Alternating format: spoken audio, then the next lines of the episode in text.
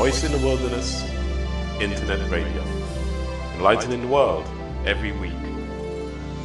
It's not just knowing about the doctrine in the Bible. That is not what we stand for here.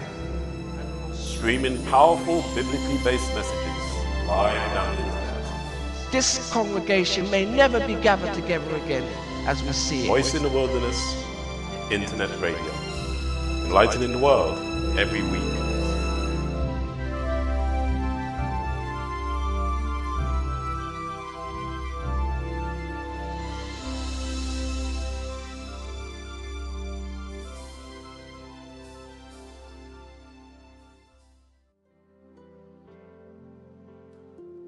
Good evening. Welcome to Voice in the Wilderness Internet Radio. We are streaming live on the internet from London. This show is dedicated to God through our Lord Jesus Christ. On tonight's program, we will continue to discuss the subject, the spirit of prophecy. We will be studying what the Bible teaches upon this sub- topic. More about our subject after we've had some music.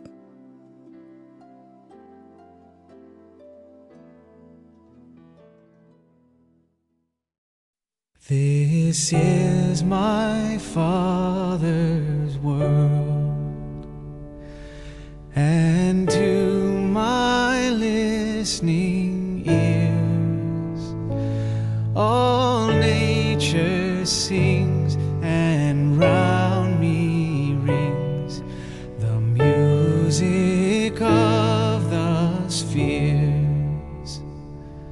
This is my Father's world.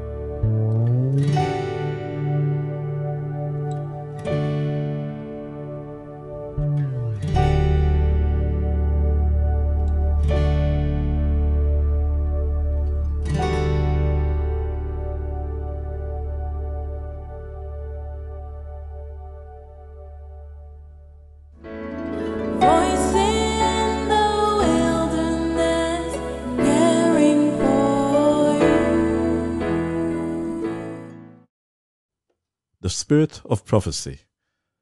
Was Ellen White a true prophet? We will discuss this matter tonight with answers from the Bible and the historical records of personal testimonies. Have a pen and paper ready to write down some notes. Tonight, we will be discussing these questions together. Who was Ellen White? When did Ellen White start her ministry? Did Ellen White's ministry pass the biblical tests for a true prophet? Have witnesses testified that Ellen White had the gift of the spirit of prophecy? What other facts testify to Ellen White being a true prophet? Before we start our show this evening, let's have a word of prayer together, listeners. Heavenly Father, thank you for Voice in the Wilderness Internet Radio, streaming live down the internet from London.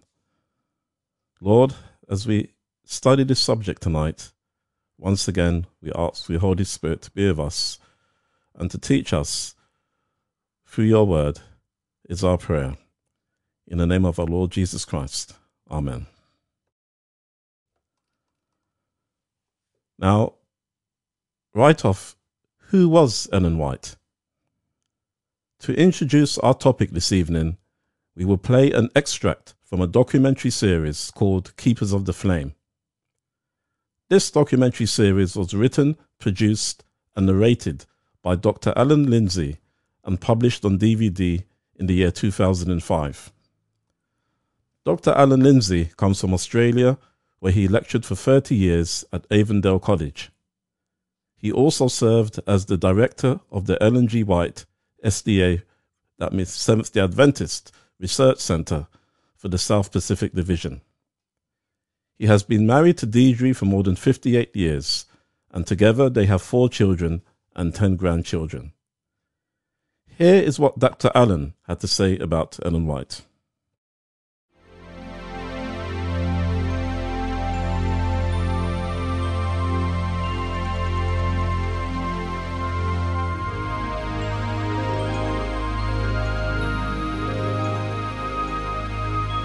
West of the city of Portland, Maine, about a quarter hour's drive by car, lies the village of Gorham. Just north of the village is Fort Hill, and it was here on November the 26th, 1827, that twin girls, Ellen and Elizabeth, were born to Robert and Eunice Harmon.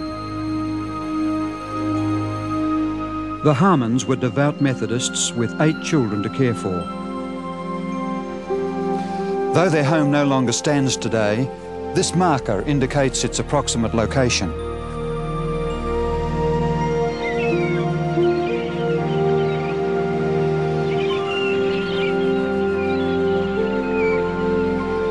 Later, the family moved to the seaside city of Portland, where Robert Harmon continued his hat-making trade and young Ellen attended the Brackett Street School.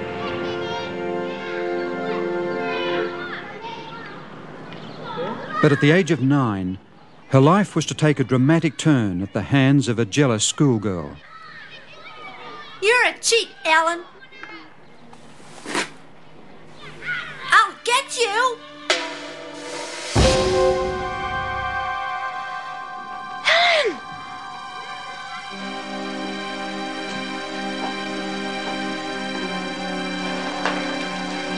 Ellen was carried to her home in Clark Street, where it was soon discovered that her nose was broken and every feature of her face had changed. She lay in a coma for three weeks. On recovering a little, she soon discovered the difference her appearance made to the way others treated her.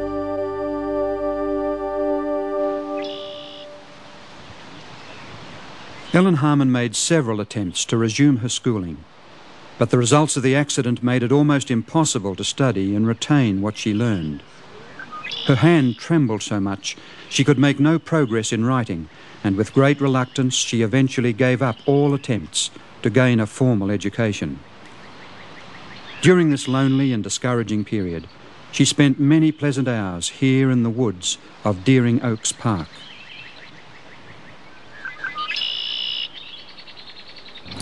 In March 1840, William Miller came to Portland and presented a series of lectures on the Second Coming of Christ at the church that once stood on this site in Casco Street. The Harmon family attended his meetings, and Ellen later wrote of Miller He traced down the prophecies with an exactness that brought convictions and held the crowds as if spellbound.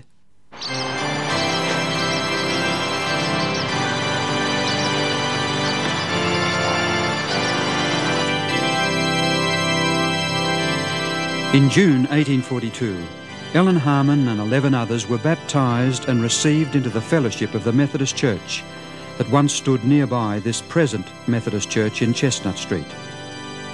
But her joyful Christian experience was interspersed with times of despondency. Nevertheless, Miller's second visit to Portland confirmed her confidence in the soon coming of Jesus, a confidence that she enthusiastically shared.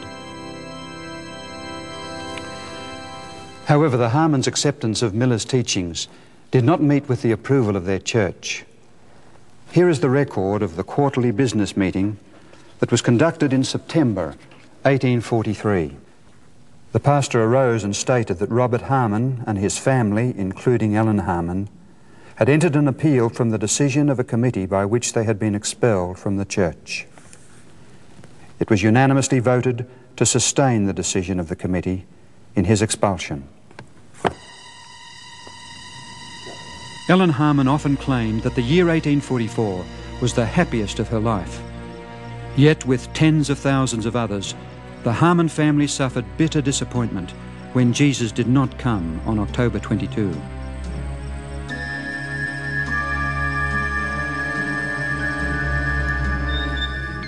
By December 1844, most Advent believers had given up their confidence in the validity of October 22. Ellen Harmon and her friends had accepted that the fulfillment of the 2,300 year prophecy must still be in the future.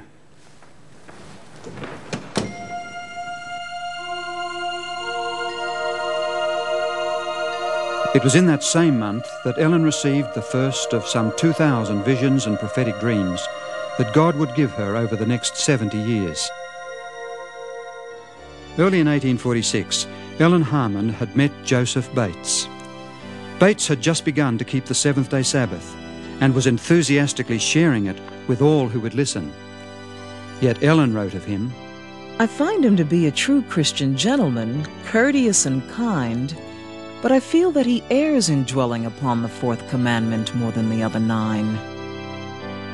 In August 1846, Bates published his 48 page tract, The Seventh Day Sabbath, a Perpetual Sign, in which he outlined the Bible reasons for its observance. Father, we pray now that your Spirit would abide with us as we study thy holy word. We ask that we might be drawn closer to truth and wisdom. On August 30, 1846, Ellen Harmon married a young Millerite preacher, James White. Not long after this, James and Ellen White studied Bates's tract. They compared its contents with Scripture and began to observe the seventh day Sabbath and to teach it to others. At that time, there were about 50 Sabbath keepers in New England and in the state of New York. Remember the Sabbath day to keep it holy. Listeners, on studying the record of Mrs. Ellen White's life, it must first be noted that Ellen White, as the prophet, did not falsely predict that Jesus would come back for his people on the 22nd of October 1844. As Dr. Adam, Alan Lindsay records, as Ellen Harmon, before she was married to James White, she accepted that the fulfillment of the 2,300 year prophecy must still be in the future. Her ministry for the Lord, through the gift of prophecy, started after the great disappointment of the Advent movement in December 1844. Now, when did Ellen White start her ministry? As we have just stated, Ellen White's ministry for the Lord through the gift of prophecy started after the great disappointment of the Advent movement in December 1844. Listeners, we will make it plain that the Bible predicted and confirms this fact. The Bible reads in the book of Revelation, chapter 14, and verses 9 to 12 And the third angel followed them, saying with a loud voice, If any man worship the beast and his image, and receive his mark in his forehead or in his hand, the same shall drink of the wine of the wrath of God, which is poured out without mixture into the cup of his indignation. And he shall be tormented with fire and brimstone in the presence of the holy angels and in the presence of the Lamb. And the smoke of their torment ascendeth up for ever and ever. And they have no rest day nor night, who worship the beast and his image, and whosoever receiveth the mark of his name. Here is the patience of the saints. Here are they that keep the commandments of God and the faith of Jesus. We read also in the book of Revelation, chapter 19 and verse 10 And I fell at his feet to worship him. And he said unto me, See thou do it not. I am thy fellow servant and of thy brethren that have the testimony of Jesus. Worship God, for the testimony of Jesus is the spirit of prophecy. Here the Bible explains that when the third angel's message is given to the world, then the saints who preach it, God's people, will be those who keep the commandments of God and have the testimony of Jesus. The Bible explains that the testimony of Jesus is the spirit of prophecy. As we studied in previous radio broadcasts, the first and second angels' messages mentioned in Revelation chapter 14, they were first historically given in 1843, 43, sorry, and 1844. The first angel's message announces the start of the investigative judgment in heaven. It points mankind to worship his creator, Jesus Christ, and to obey his commandments. Satan is seeking to undermine Jesus Christ, but the world needs to be reminded that Jesus Christ, the Word of God, was the Godhead's creative agent in the making of the universe. The second angel's message announces the fall of spiritual Babylon, the fall of those religious bodies that make up the unfaithful professed Christian church. The third angel's message follows after them. Ellen White's first prophetic vision was given to her in December 1844. The Lord had given her the gift of prophecy exactly at the time when he said that his remnant church would be would have it. This would be when the third angel's message would be given after October the 22nd, 1844. And so right from the outset, we can see from the Bible that the start of Ellen White's ministry is in harmony with what the Bible predicted and teaches. Her ministry started in the year that the Lord had exactly predicted when the gift of prophecy would be a standout feature for his remnant church. This year would be 1844. And since 1844, in fulfillment of the prophecy of the third angel's message, and the still fulfilling prophecy because it's not fully completely fulfilled, the attention of the world has been called to the true Sabbath, sunset Friday to sunset Saturday, which Ellen White and her husband kept. And the constantly increasing number are returning to the observance of God's holy day today. Now, did Ellen White's ministry pass the biblical test for a true prophet? Listeners, let us now put Ellen G. White's ministry to the test. Does her ministry align with the biblical tests for a prophet? First and foremost, who did Ellen White say was the author of the writings? She wrote in Letter 92, 1900 The Holy Ghost is the author of the scriptures and of the spirit of prophecy. These are not to be twisted and turned to mean what man may want them to mean, to carry out man's ideas and sentiments, to carry forward man's schemes at all hazards. Ellen White also wrote in Testimony to the Church, Volume 5, page 661 In ancient times, God spoke to men by the mouth of prophets and apostles. In these days, he speaks to them by the testimonies of his Spirit. There was never a time when God instructed his people more earnestly than he instructs them now concerning his will and the course that he would have them pursue. Now, what does the Bible teach? We read in the book of 2 Peter chapter 1 and verse 21. For the prophecy came not in old time by the will of man, but holy men of God spake as they were moved by the Holy Ghost. The Bible teaches that the spirit, that the spirit of prophecy comes from the Holy Ghost. Ellen White taught that her writings were authored by the Holy Ghost. Next, where did Ellen White state that we should first prove our positions of truth? She wrote in Letter 12, 1890, God's word is the unknowing standard. The testimonies are not to take the place of the word.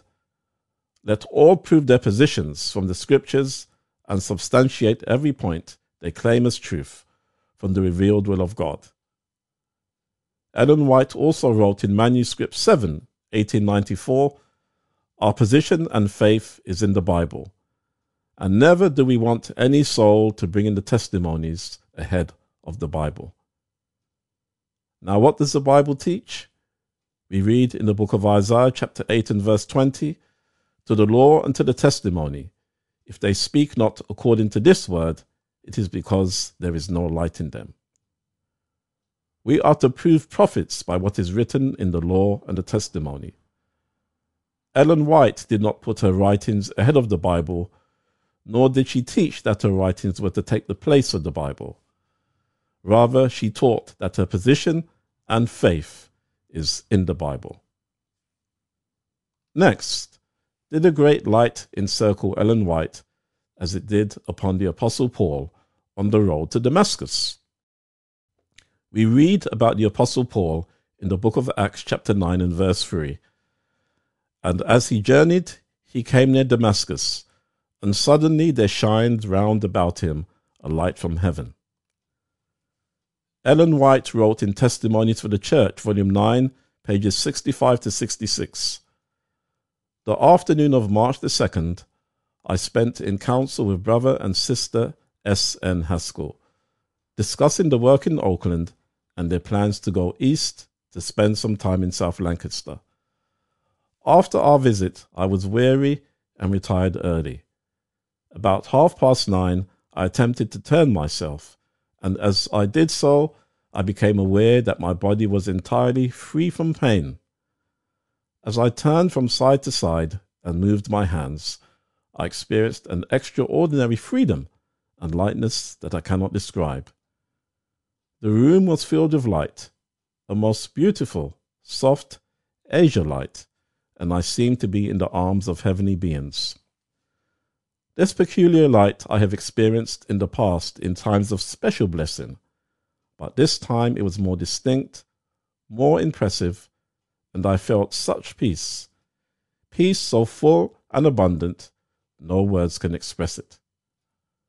I raised myself into a sitting posture, and I saw that I was surrounded by a bright cloud, white as snow, the edges of which were tinged with a deep pink. The softest, sweetest music was filling the air, and I recognized the music as the singing of the angels. Then a voice spoke to me, saying, Fear not, I am your Saviour. Holy angels are all about you. And so we see that as the Apostle Paul was surrounded with a light from heaven, from the presence of the Lord Jesus Christ, our Saviour, so was Ellen White surrounded with light from heaven from the Lord Jesus Christ, our Saviour, in her ministry for him. We will have a break for some music and then we will continue with our study.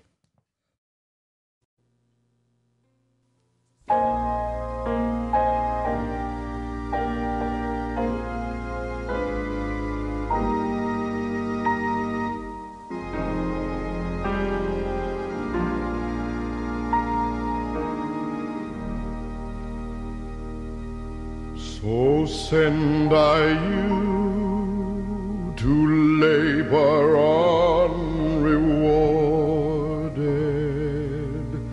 to serve unpaid, unloved, unsought, unknown,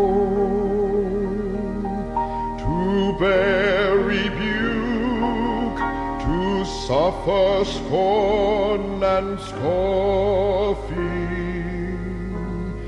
so send I you to toil for me alone.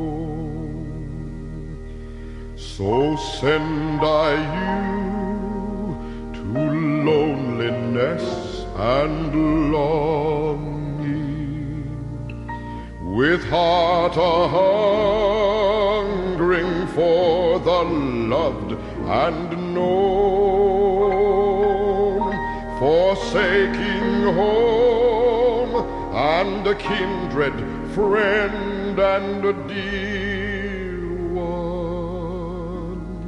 So send I you to know my love alone.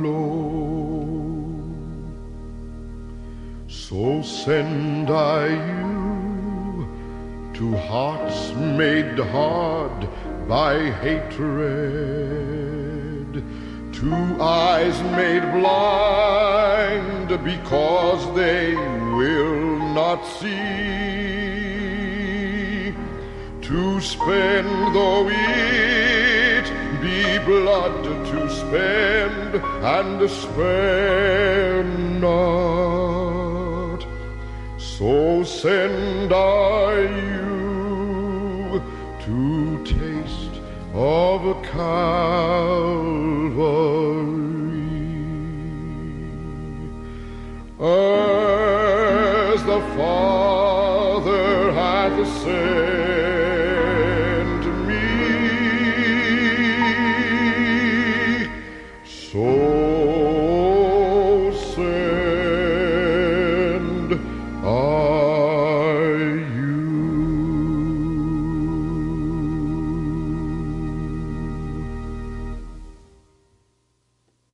Let us continue our study to see if Ellen White passes the biblical tests for a true prophet. We read in the book of Matthew, chapter 7, and verses 15 and 19 to 20. Beware of false prophets, which come to you in sheep's clothing, for inwardly they are ravening wolves. Every tree that bringeth not forth good fruit is hewn down and cast into the fire. Wherefore, by their fruits you shall know them. Jesus taught us to beware of false prophets. He made it clear to us that by their fruits we shall know them. A true prophet will bear good fruit. Ellen White wrote in Testimonies for the Church, Volume 5, page 671 Let the testimonies be judged by their fruits. What is the spirit of their teaching? What has been the result of their influence? All who desire to do so can acquaint themselves with the fruits of these visions. For 17 years, God has seen fit to let them survive and strengthen against the opposition of Satan's forces and the influence of human agencies that have aided Satan in his work. God is either teaching his church, reproving their wrongs, and strengthening their faith, or he is not. This work is of God, or it is not. God does nothing in partnership with Satan. My work bears the stamp of God or the stamp of the enemy. There is no halfway work in the matter. The testimonies are of the Spirit of God or of the devil. So, listeners, Ellen White challenged people to judge the testimonies, the writings that she was inspired to write for the Lord, by their fruits.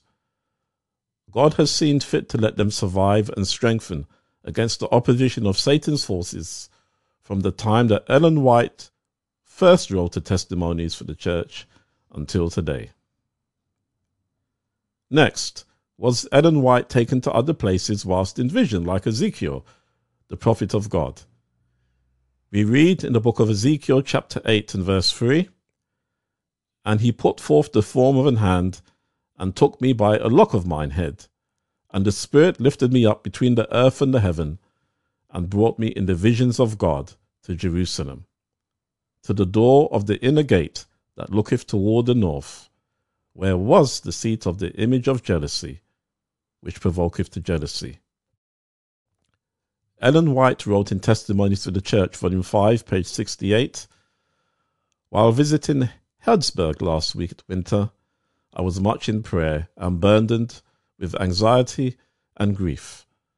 But the Lord swept back the darkness at one time while I was in prayer, and a great light filled the room.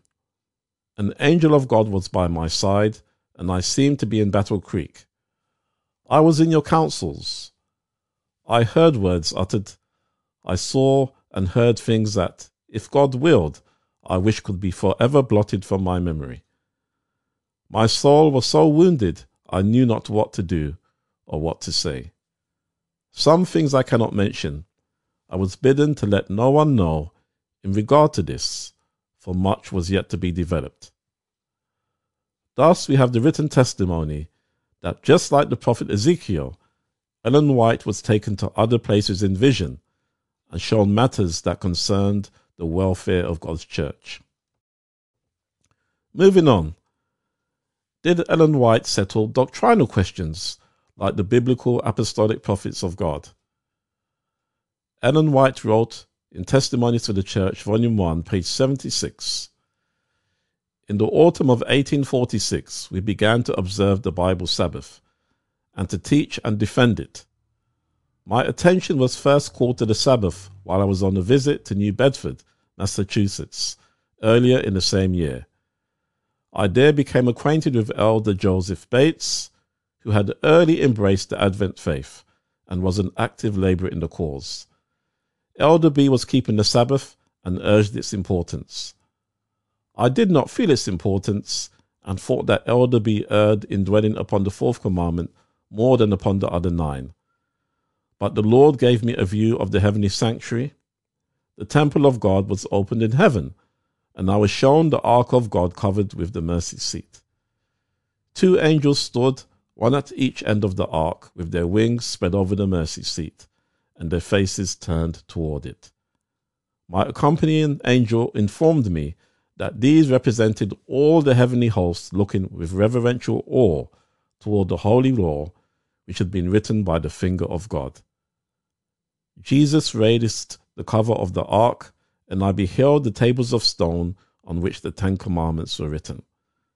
I was amazed as I saw the fourth commandment in the very center of the ten precepts, with a soft halo of light encircling it.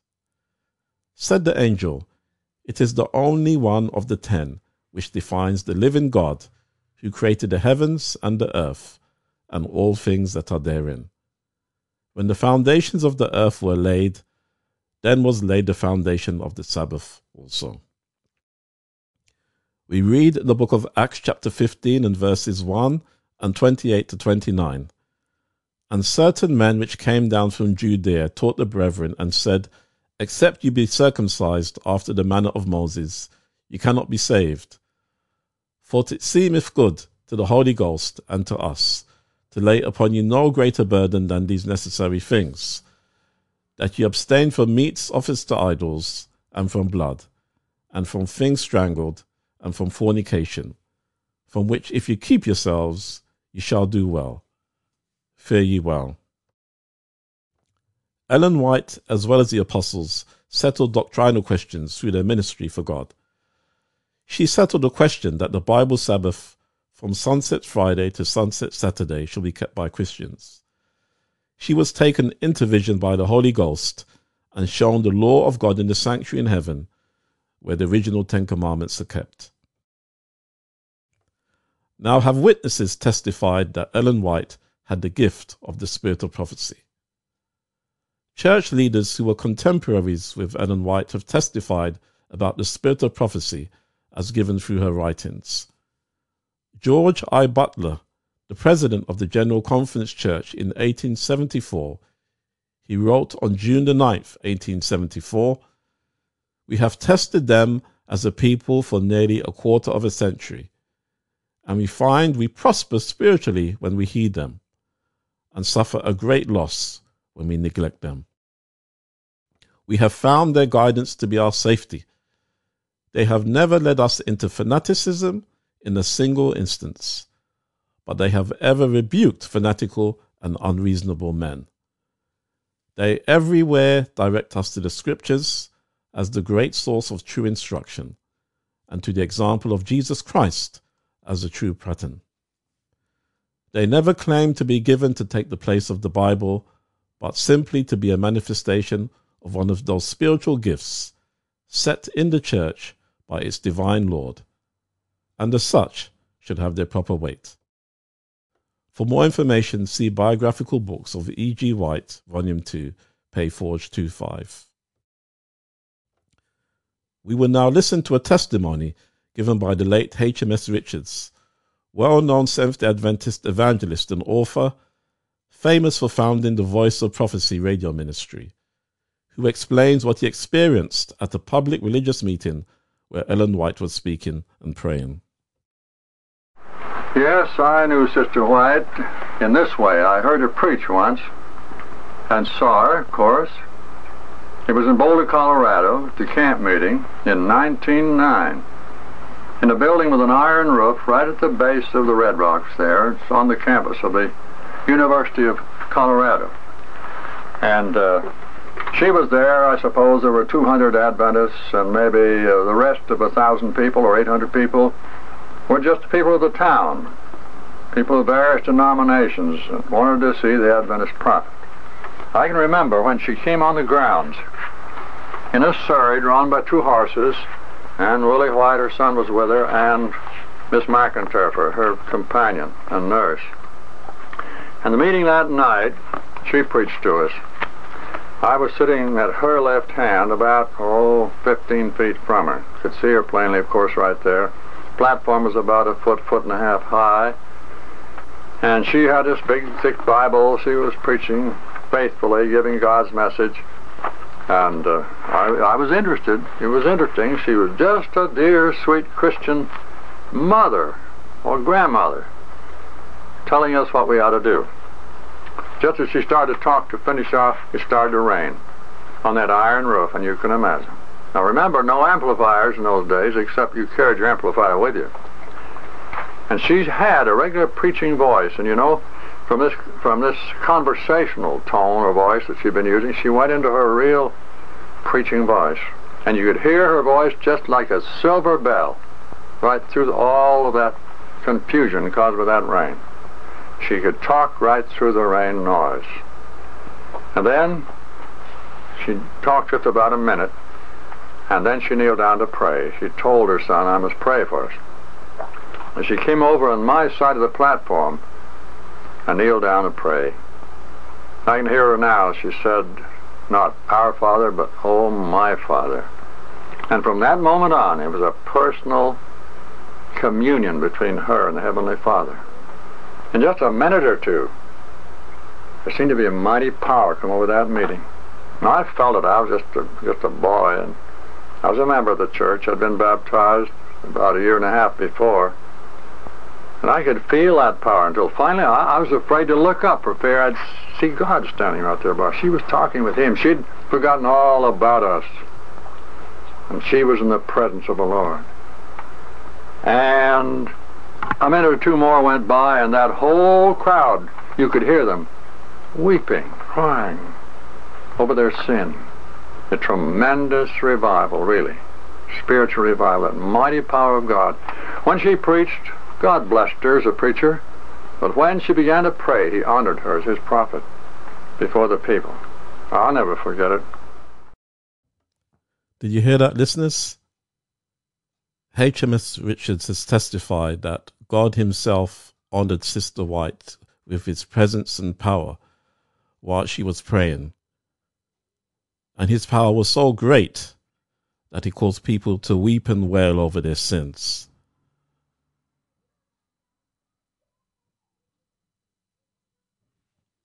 Now, moving on this evening, after such a powerful testimony, what other facts testify to Ellen White being a true prophet? We will let the late Pastor Kenneth Cox share some other important facts which testify that Ellen White was a true prophet of God. At the age of 12, she gave her heart to the Lord Jesus Christ and was baptized in a Methodist church. From that point on, she tried to walk as close to the Lord as she understood how. At the age of 17, her and some other young ladies were praying. And as they were praying, she received a vision. In that vision, she saw some people walking a very narrow path. She noticed that the light shone on that path. And she noticed that as long as they walked in the path, in the light, they had no trouble seeing the path, but if they stopped, the light continued on, and they were left in darkness. And some of them stumbled and fell off the path. Now, you and I don't have any trouble understanding that. Because the scripture tells us that God's word is a light unto our path. Okay. And that's the way it is. If you walk in the light as you understand it, you'll have no trouble. If you refuse to walk in light as the Holy Spirit reveals it to you, you're going to have trouble. You're going to be left in darkness. When she came out of that, she explained what she had seen to her friends. From that time on, she had numbers of visions. Sometimes when she was in vision, she had extraordinary strength. Once when she was in vision, she held that large family Bible at arm's length for over a half hour as she told about the texts that were being shown her in vision. I've held that Bible in my hand. I can't hold it out at arm's length for five minutes, let alone a half hour. Sometimes when she was in vision, she didn't breathe for as much as 30 and 40 minutes. They put a candle right to her mouth as she spoke, and the flame would not even flicker. They put mirrors there, and there would be absolutely no breath that would form there on the mirror. There was no breath there at all. Many times, as God showed her things that were to happen or to take place, she told about them. In the course of her life, she wrote some 55 different books. I have read those books. I can tell you right now, I don't find them to be out of harmony with this book. I find them to be in harmony with it. I can't ask you to believe them. All I can ask you to do is to read it. And if you'll read some of those books, I think you'll be clearly convinced that she was led by God in a special way. For instance, she's written books on the Bible. One of my favorite is Desire of Ages on the life of Christ. And by the way, I would like to recommend something to you. When you read her writings, you'll be much better off to read books that she wrote from cover to cover. You'll find the counsel is beautiful and clear as you read it, where she wrote it from cover to cover. She wrote books on health. She wrote books on education. In fact, there is a whole educational system today that exists based on what she wrote. Fact, there's a college right over here of medicine that was established based on what she wrote. There's another college right over here in La Sierra that was established based on what she wrote. There are schools all around the world that were established, the principles of education based on what a woman with a third grade education wrote. Not only did she write books on education, but she wrote books on health. And today, there are hospitals, clinics, medicine, schools of medicine, all established based on what she wrote about medicine. She will tell you time and time again, I recommend to you the Word of God. But dear friend, I can tell you also, God hasn't run off and left us. He's given us all kinds of counsel, all the counsel that we need to make it into the kingdom of heaven. All you and I need to do is to sit down, begin to read and study God's Word, Have a relationship with Jesus Christ, friend. I can tell you when I pick up, pick up books like Desire of Ages, Steps to Christ, and I read those books, the same gentle, loving Spirit of the Lord Jesus Christ that I find in this book just comes through those books and invades my soul. I can't recommend them to you too highly. If you haven't read them, dear friend, get one. Open it up and read it. See what it does for your Christian experience as you read about it. You'll find that it'll just simply open your eyes and you'll see things like you've never seen before. Listeners, we ask you this evening what prophet do you know that has a history of writing 55 books, a whole educational system existing based upon what they wrote, and has colleges of medicine, hospitals, clinics, schools, and churches and mission projects around the world operating all based upon what they wrote? There are too many other facts and good fruits borne by Ellen White's ministry that have come into this world to go through on one radio broadcast. It is down to every radio listener to study the evidence for themselves and to decide whether they want to believe or not that Ellen White was a true prophet of God. Looking at the evidence for myself and knowing the power of the Holy Spirit revealed in my own personal life through her writings and the clarity that her inspired writings have brought to my own understanding of the Bible, I am 100% certain that Ellen White was a true prophet of God.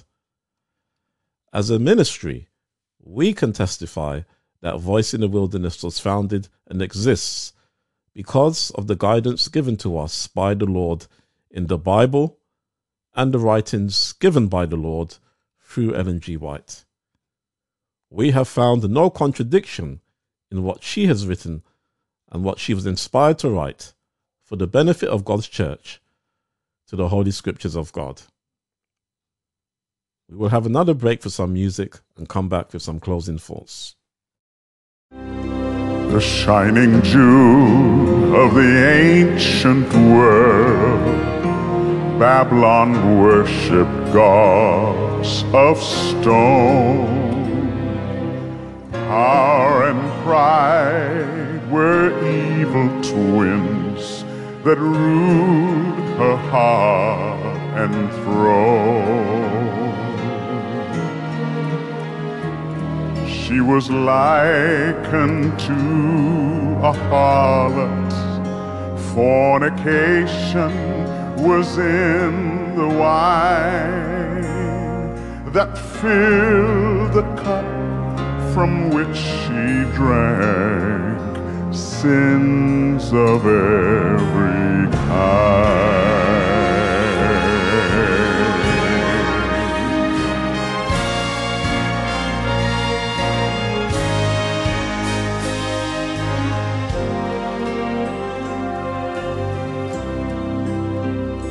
The golden head of Daniel's vision would topple given time, as would nations, kings, and merchants intoxicated by her wine.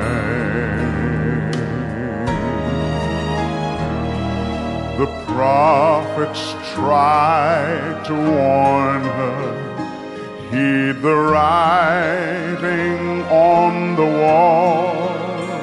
Turn from her wicked ways before the day the wrath of God would fall.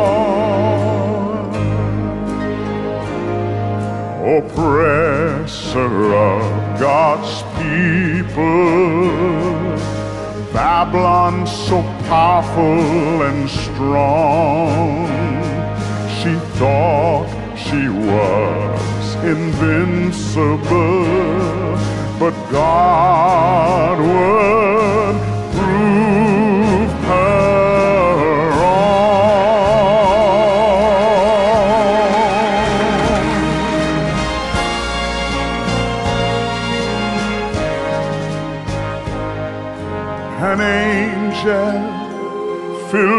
glory shall descend with a shout proclaim. Babylon the great is fallen. She will die in sin and shame.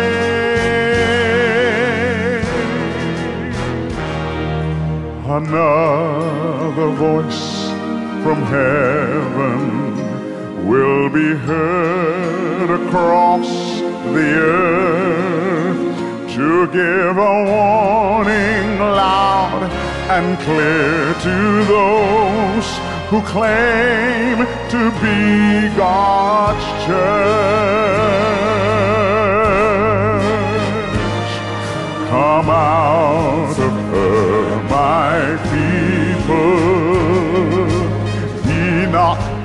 Partakers of her sin. For I'm coming back for a glorious church, undefiled and pure within. To him who worships me in spirit and truth and is faithful to the end, I will say, crown of life you've won. Come sit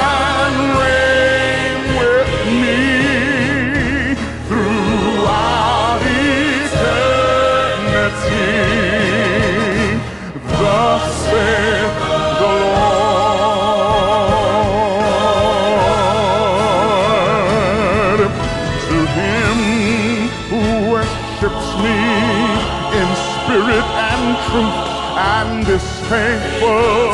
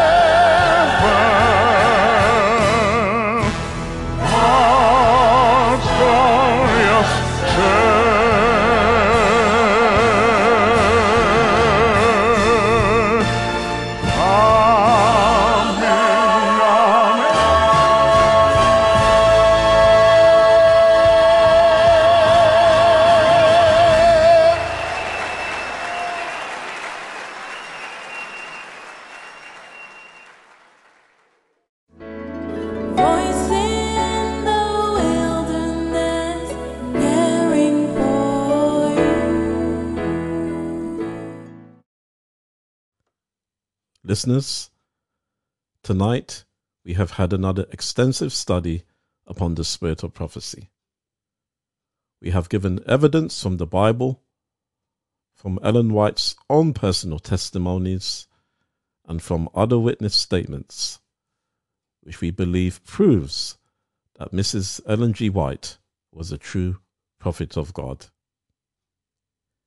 In my own experience, those who reject Ellen White's writings as being inspired by God and as being credible are those who do not want to live by the revealed will of God. There is some sin in their lives that they cherish that they do not want to give up. Let us be willing to live up to all the light that Jesus has sent to us through the spirit of prophecy. Let us be willing to gain total victory over sin, not in our own way, but in the way that God appoints. through the gift of prophecy given to us through Ellen G. White's writings, Jesus gives his testimony to us and reveals his love towards us and lets us know how he wants his remnant church to live upon this earth. The Lord expects us to rely upon his power and to be obedient to his word. Then we can be ready to meet him in peace at his second coming, when this wicked world and all within it who offend and rebel against God will be destroyed. Listeners, let us pray to close. Heavenly Father, Lord, I thank you for Voice in the Wilderness Internet Radio. I pray, Lord, that everyone who has listened to the show this evening, that they would study the evidence for themselves from your word, from the testimony of the spirit of prophecy, through the writings of Ellen G. White, and from the testimony of the witnesses who had personally experienced and seen Ellen G. White living as a prophet of God. Lord, you've said that by their fruit shall we know them, and I pray that we will test and prove whether the writings of Ellen G. White truly are of God. When I say we, I say those really who still are having any doubts in their minds about what has been written. Lord, your word clearly states that your remnant church keep the commandments of God and have the testimony of Jesus, which is the spirit of prophecy. So you yourself has made it known to us that the spirit of prophecy is an identifying mark, an outstanding feature of your remnant church. I pray, Lord, that we would all seek to value more these writings that you've given to us, not just in study, but Lord, by practically living by your commandments given through these writings, which are in harmony with your word, so that we can be ready for you at your second coming. So bless us and keep us this evening, Lord. And I ask these things humbly in the name of our Lord Jesus Christ. Amen. Listeners, if you have any questions or if you would like more information, please send an email to inquiries at wildernesspublications.org. Or you can send a text message to 07944 062 786. If you live in the United Kingdom, please contact us with your name and address, and we will send you a tract called Spiritual Gifts. If you have the Android app for Voice in the Wilderness Internet Radio, go to the ebooks section, then find the title Bible Readings for the Home. At chapter 38, you'll find the subject Spiritual Gifts. This section will give you more information about today's topic. You can also listen to and download our radio show podcasts at https colon forward slash forward slash voice dash in that's dash Z T H E dash wilderness dot podcast page dot I O forward slash. If you would like to support Voice in the Wilderness Internet Radio, then please send your donations through our website at vitwradio.org. Click on the page called About Us. You can donate to us there. On next, on next week's show, we will have our last study on the subject, the spirit of prophecy. Well, that's it for tonight's show. Until next week, good night and God bless. Voice in the Wilderness, Internet Radio. Enlightening the world every week. It's not just knowing about the doctrine in the Bible. That is not what we stand for here. Streaming powerful, biblically based messages live down the internet. This congregation may never be gathered together again as we see it. Voice in the Wilderness, Internet Radio. Enlightening the world every week.